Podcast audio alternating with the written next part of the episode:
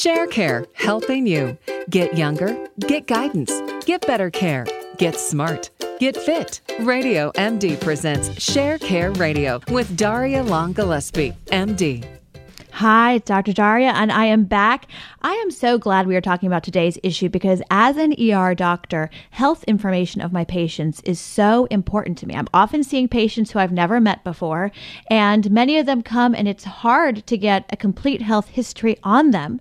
Many of them don't remember it, and we also are at a period where regulations make it but put patients at risk for the security of their health records. So, your personal medical records are one of the most important things you need to stay up to date on, but current government regulations make it tough for patients to access their records, and they also increase the risk that your records could be incorrectly identified as someone else's. So, the American Health Information Management Association, or AHIMA, as we'll be referring to them today, is working on a really critical campaign to try to change that from the top. Now, they've even launched a White House petition. We're going to talk about that at the end. And today we have AHIMA expert Becky Beagle. She's worked in this field for over 30 years, and she's here to explain a little more about this issue. Becky, thank you so much for joining us. Well, thank you very much for asking me. I want to know what got you interested in the health, uh, consumer health information safety and management.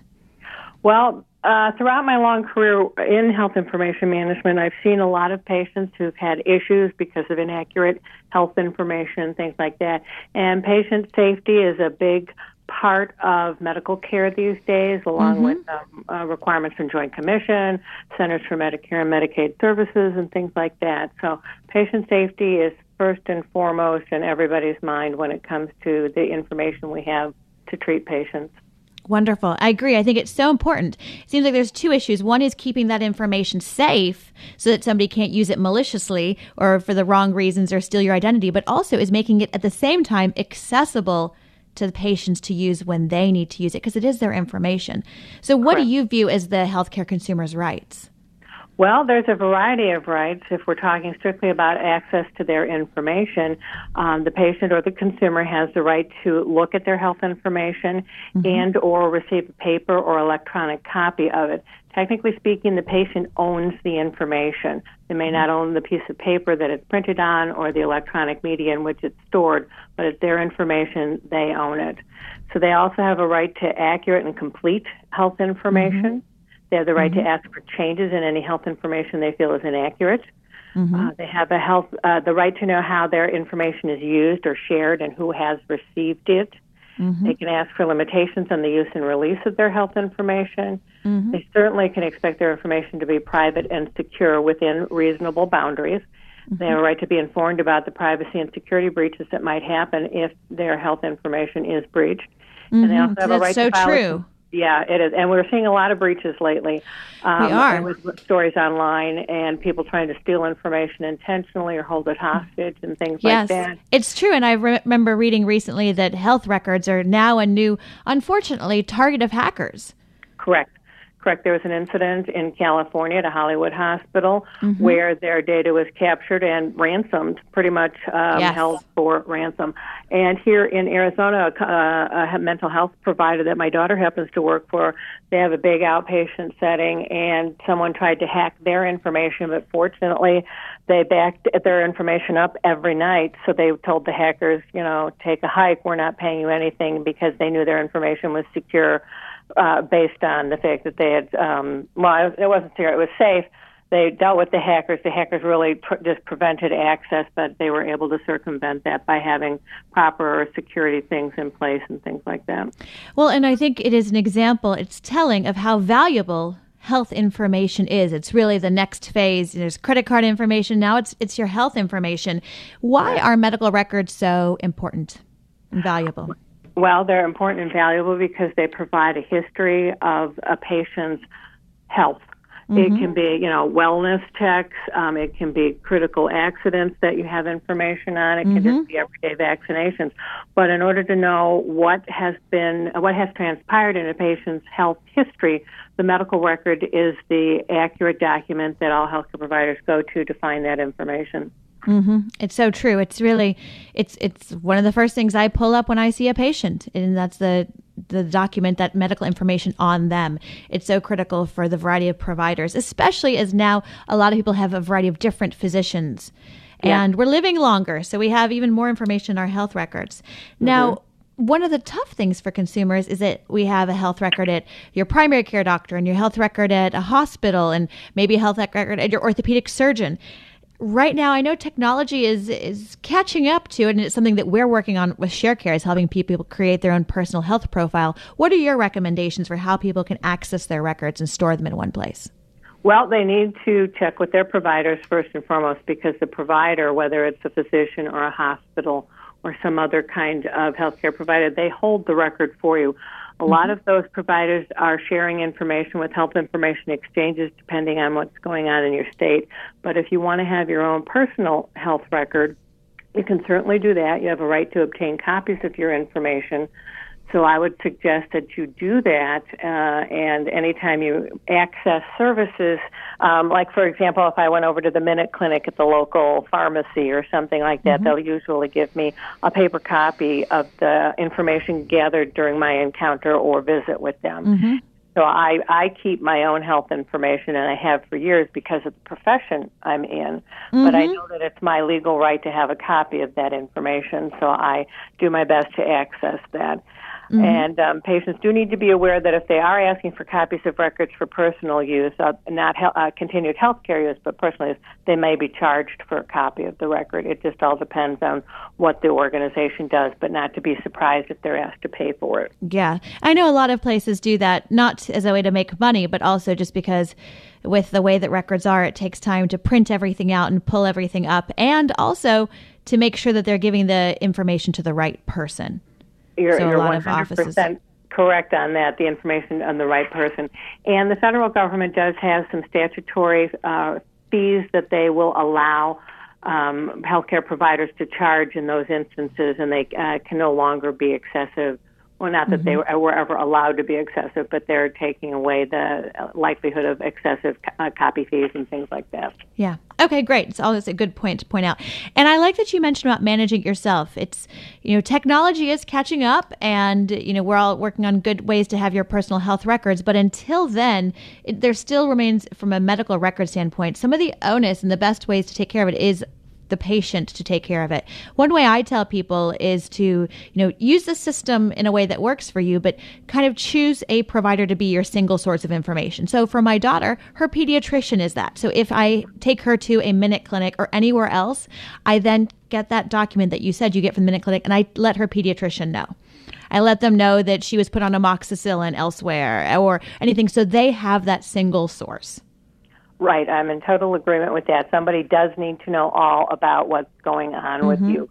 And mm-hmm. um, most companies or places like Minute Clinic that have an electronic health record will send a copy of the encounter to your physician of choice, but mm-hmm. still we need to be our own advocates when it comes to our health care. So uh, paying mm-hmm. attention to what you're doing and what you know about yourself and making sure that your primary care physician is also aware is very important. Now, what t- give us some tips uh, for how to store your information or how to keep records? I know a lot of us. Uh, I see a lot of patients with three ring binders mm-hmm. or you know big folios. Do you have any specific tips on how to what to keep and how to do so? Well, I think it depends on your uh, preference as the patient.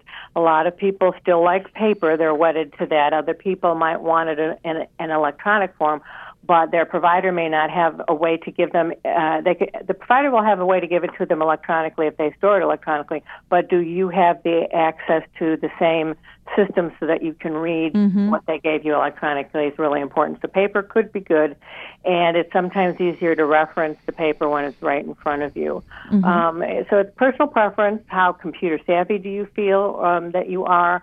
Uh, are you uh, an old fashioned person wedded to paper and it's not necessarily a bad thing and you know where everything is and you can collate and store it more easily? Mm-hmm. Um, so, personal preference in terms of electronic or paper.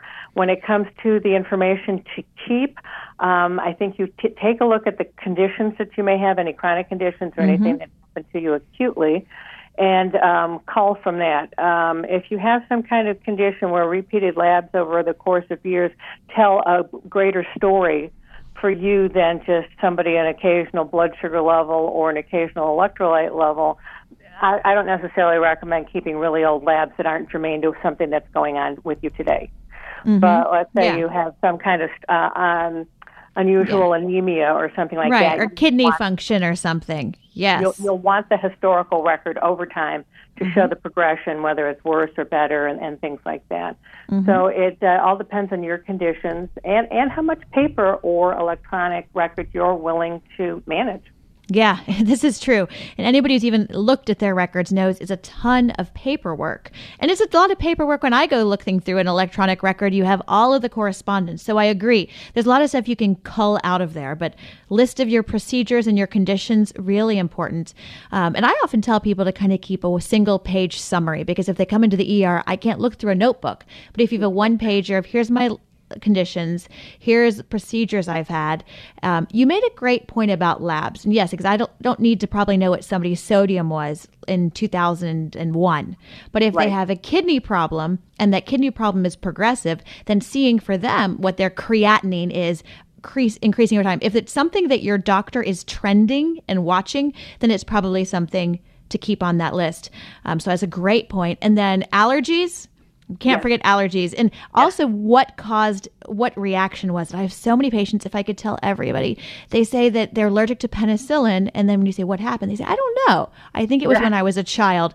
I, if there's nothing else you put in your medical record that you keep, I want to know what the, aller- what the, cause of the allergy is and what symptoms you had because it's really important. We have a lot of patients who can't give medications because we have some unknown allergy.